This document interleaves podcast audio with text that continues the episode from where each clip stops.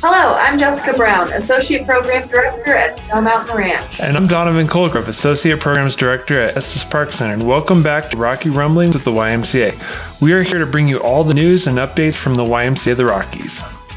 We've made it through the summer. The finish line is in sight. It was a busy summer, but a blast, and now we're heading into fall. So today we're going to be talking about all the fun things you can do at both centers this fall, as well as chat about some screenless fun your kids can have at home. And to tell us more about programs and fun, today we're joined by our bosses, Snow Mountain Ranch's Program Director Marianne Deginger and Estes Park Center's Program Director Susan Taylor. Welcome to the show. Great to be here. Thanks, guys. Yeah. So, as we know, things are getting a little bit quiet at both Estes Park Center and Snow Mountain Ranch for the fall, but that doesn't mean that the families that still come to visit us can't have a great time. So, Susan, I heard a little bit about fall programming for Estes Park, but why don't you tell us more? Any special programming that guests can expect in Estes? We're, we're definitely shifting to what we do in, in normal years as opposed to uh, our summer programming, and that's where we focus on elk and fall foliage. We kind of uh, look to do more outdoor education style programming. Uh, we have a photography workshop coming up every Friday through the fall. So we're definitely looking at ways to keep encouraging people to get outside. Uh, the month of October, especially, is a really fun month. Uh, we have three different special events on the horizon. The first one has to do with Fall Fest. And that's a thing we do every year. This year, you know, with COVID, it will look a little different, but it's still got the same fall themed programming. So we'll be doing a hayride. We have some live music. We have a line dancer coming in. We have uh, an elk hike and archery and axe throwing. So we still have all those activities. The big difference is that all of them will be registration only and require people to sign up in advance. Uh, we're doing some fun themed programming later in October. We're doing a spy week where kids kind of use their detective skills and do some of our regularly scheduled programming. We'll be doing invisible ink for science experiments and some other kind of outside the box uh, mystery themed projects. Uh, and then at the end of the month, in time for Halloween on the 31st of October, we have Spooktacular. This year, we'll be moving our haunted house outside. We're going to do a haunted woods. Uh, so we're going to get people to walk through a spooky trail in the forest and try not to get too scared. And then we'll be doing trick or treating around property as well. Yeah, I'm really excited for the uh, photography weekends. I personally really like photography, and I'm going to get to help run these. So I'm I'm really looking forward to that. Marianne, what can guests expect at uh, Snow Mountain? Jess has mentioned that there's quite a few self-guided programs. Yeah, there's a lot to do still in the fall, especially through September. I would say typically what we see is that we have a lot more guests on weekends and it's quieter during the week. So we're offering a lot of our registration activities on the weekends and then a lot of self guided things anytime, but especially during the week. So there's the photo scavenger hunt, there's a self guided history tour, there's the usual things like mini golf. It's a great time to go on a hike. All our leaves are getting ready to change over here, so it's a beautiful time to be out and do a nice socially distant hike. Um, but there's just a lot to do that you can do with just your family. Yeah, the photo scavenger hunt has been a huge hit this summer, so I'm glad we're continuing it for the fall. Um, the other thing that I'm really excited about continuing, um, obviously in a new way though, is outdoor education. So even though we aren't going to be serving large school groups this fall, uh, both centers are offering outdoor education packs that our guests can check out and do on their own. Marianne, can you tell our listeners what our Snow Mountain Ranch outdoor education packs look like? Yeah, our Snow Mountain Ranch adventure backpacks, as we're calling them, are awesome. Um, we have some a bunch of materials we put together that are great for kids. I would say ages four to 44 uh, and up. It's uh, got all kinds of fun stuff in it. So the idea with it was really to give families all the resources they would need to go and explore nature and learn more about their environment. It's got a compass, it's got binoculars, it's got a rope to learn to tie knots, it's got a magnifying glass to look at bugs, It's got a star chart at night, so you can do your own astronomy lesson. Uh, and then uh, included with that, we also have a bunch of you know little cards with just short little bits of information that would just tell you what you need to know, like how to use a compass and you know, how to use the star chart and those kind of things. So really, it's it's a like self-contained walking outdoor ed lesson waiting to happen, and you can pick and choose which activities you want to do. Or you know, for my four-year-old, he's probably just going to dump it out and play with all the stuff and think that binoculars are amazing.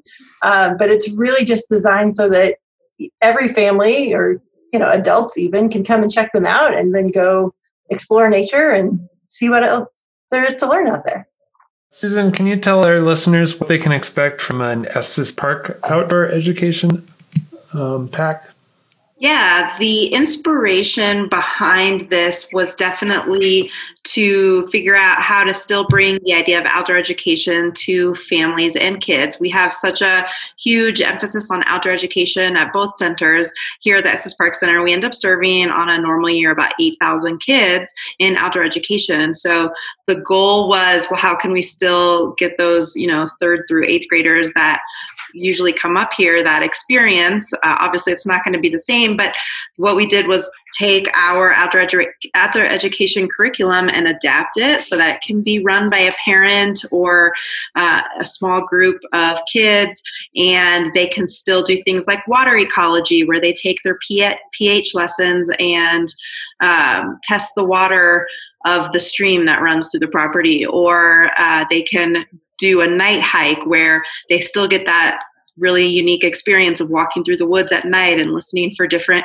animals. And so we really based it uh, in, in a large part off of our outdoor education curriculum and just tried to give parents tools to do it on their own.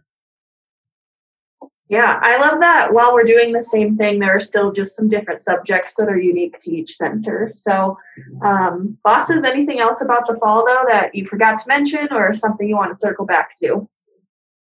I think the biggest thing is there's a promotion we're running right now called Stay and Study. And we've already seen a lot of people who have suddenly found themselves that both parents are working from home or the kids are doing school online and they can travel a little bit more. And so it's kind of a great opportunity for people to do maybe schoolwork and, and normal work in the morning and then find some activities for some hands on experiential education on property in the afternoon.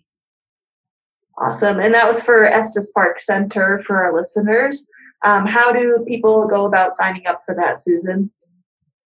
The best thing to do would just give us a call at extension 1104 once you reach the main number of the YMCA, and uh, our desk attendants can help you register for anything. Awesome. Well, one of the other topics we want to touch on is screenless fun.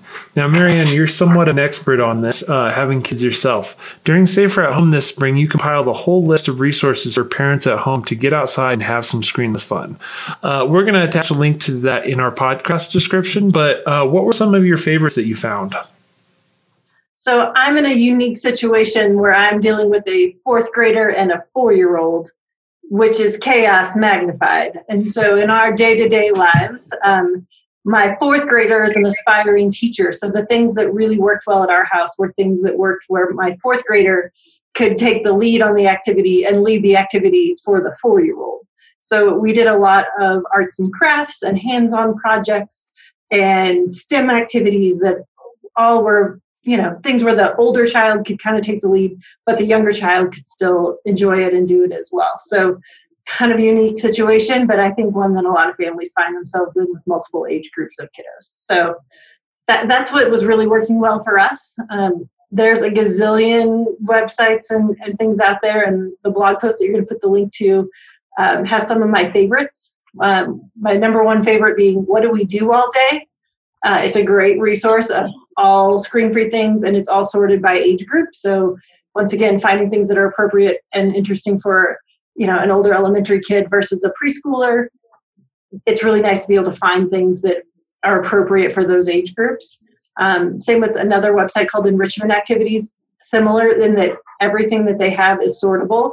And that one even has way you can sort and say, screens yes, screens no, no preference. And so it has both screen activities and non screen activities.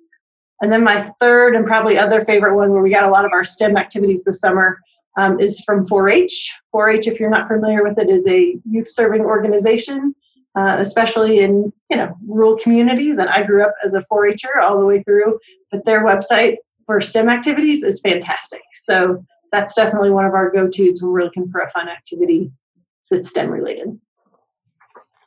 And Susan, you have some little ones as well. Um, are you going to plan on reading through some of those resources Marianne has, or do you have some in your back pocket that you like to use? Yeah, Marianne, I'm definitely going to have to check some of that out. I think we, like a lot of people right now, are in similar situations where we're working parents and we're sort of tag teaming. I'm doing a day, my husband's doing a day, my mom's doing a day. And, uh, you know, pushing the easy button is going to be really valuable for us this fall. So, some pre planned activities like that will probably go a long way. Yeah, well, I don't have any kids, but I do think it's really important for kids to be able to get outside, especially now that kids are doing so much online learning and they're in front of a screen for so long. So I'm hopefully those will provide some options for parents. Um, I'm glad that we get to refer people to those screenless resources and encourage them to come check out our outdoor education packs while they're at either center. Yeah, exactly. And this was such a blast getting to interview our bosses I mean, even though Donovan and I both know this information, it's kind of nice for us to be not the only people talking. So thanks for taking the time to chat with us, ladies. Anytime. Yeah, definitely. Thank you. And thank you to our listeners. Um, for all the information on our fall activities, don't forget to check out our websites and our activity guides. That's ymcarockies.org for Estes Park Center and snowmountainranch.org for Snow Mountain Ranch. And we'll see you in the mountains. This show was written, edited, and produced by Donovan Colgrove and Jessica Brown. Kellen Toulouse and Amy Lee are our brand managers. Lisa Eccles is our head of marketing and communications. The music you're hearing now and at the beginning of the podcast was written by Scott Holmes.